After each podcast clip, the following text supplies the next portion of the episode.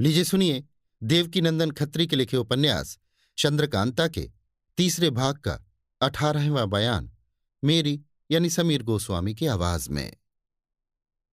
तेज सिंह वगैरह अय्यारों के साथ कुमार खो से निकलकर तिलिस्म की तरफ़ रवाना हुए। एक रात रास्ते में बिताकर दूसरे दिन सवेरे जब रवाना हुए तो एक नकाबपोश सवार दूर से दिखाई पड़ा, जो कुमार की तरफ़ ही आ रहा था। जब इनके करीब पहुँचा, घोड़े से उतर ज़मीन पर कुछ रख दूर जा खड़ा हुआ। कुमार ने वहाँ जाकर देखा तो तिलिस्मी किताब नज़र पड़ी और एक चिट्ठी पाई, जिसे देख वे बहुत खुश होकर तेज सिंह से बोले, तेज सिंह, क्या करें? ये वन कन्या मेरे ऊपर बराबर अपने एहसान के बोझ डाल रही है। इसमें कोई शक नहीं कि ये उसी का आदमी है जो तिलिस्मी किताब मेरे रास्ते में रख दूर जा खड़ा हुआ है।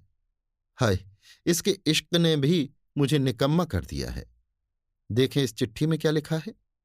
ये कह कुमार ने चिट्ठी पढ़ी। किसी तरह वो तिलिस्मी किताब मेरे हाथ लग गई जो तुम्हें देती हूँ। अब जल्दी तिलिस्म तोड़कर कुमारी चंद्रकांता को छुड़ाओ। वो बेचारी बड़ी तकलीफ़ में पड़ गई होगी। चुनार में लड़ाई हो रही है। तुम भी वहीं जाओ और अपनी जवा मर्दी दिखाकर फतह अपने नाम लिखाओ।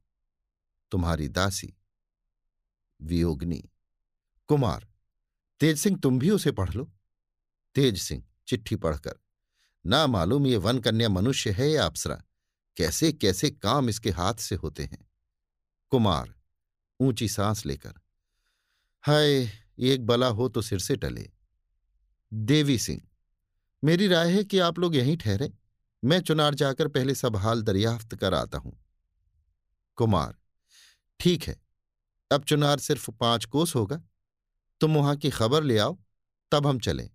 क्योंकि कोई बहादुरी का काम करके हम लोगों का ज़ाहिर होना ज़्यादा मुनासिब होगा।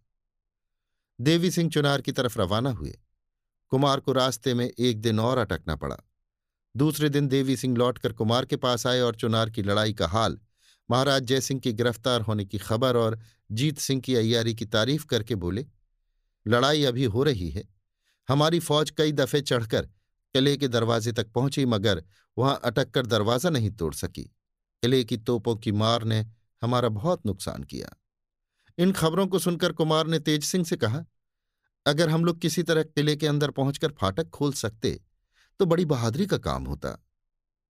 तेज सिंह, इसमें तो कोई शक नहीं कि यह बड़ी दिलावरी का काम है। या तो किले का फाटक ही खोल देंगे, या फिर जान से हाथ धोएँगे। कुमार हम लोगों के वास्ते लड़ाई से बढ़कर मरने के लिए और कौन सा मौका है? या तो चुनार फतह करेंगे या बैकुंठ की ऊँची गद्दी दखल करेंगे। दोनों हाथ लड्डू हैं। तेज सिंह, शाबाश! इससे बढ़कर और क्या बहादुरी होगी? तो चलिए हम लोग भेष बदलकर किले में घुस जाए। मगर ये काम दिन में नहीं हो सकता।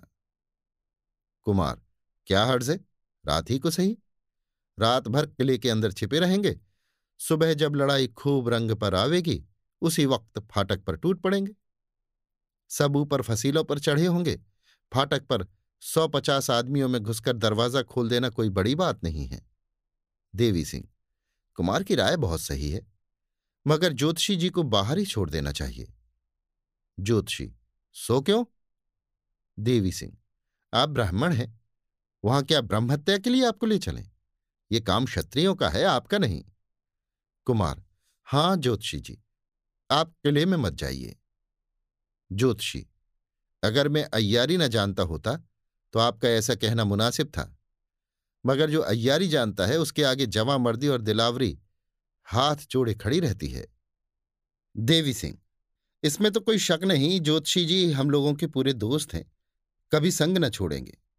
अगर ये मर भी जाएँगे तो ब्रह्म राक्षस होंगे, और भी हमारा काम इनसे निकला करेगा। ज्योतिषी क्या हमारी ही अधोगति होगी? अगर ऐसा हुआ तो तुम्हें कब छोड़ूँगा? तुम्ही से ज़्यादा मोहब्बत है। इनकी बातों पर कुमार हंस पड़े और घोड़े पर सवार हो अय्यारों को साथ ले चुनार की तरफ़ रवाना हुए। शाम होते होते ये लोग चुनार पहुँचे और रात को मौका पा कमंद लगा किले के अंदर घुस गए।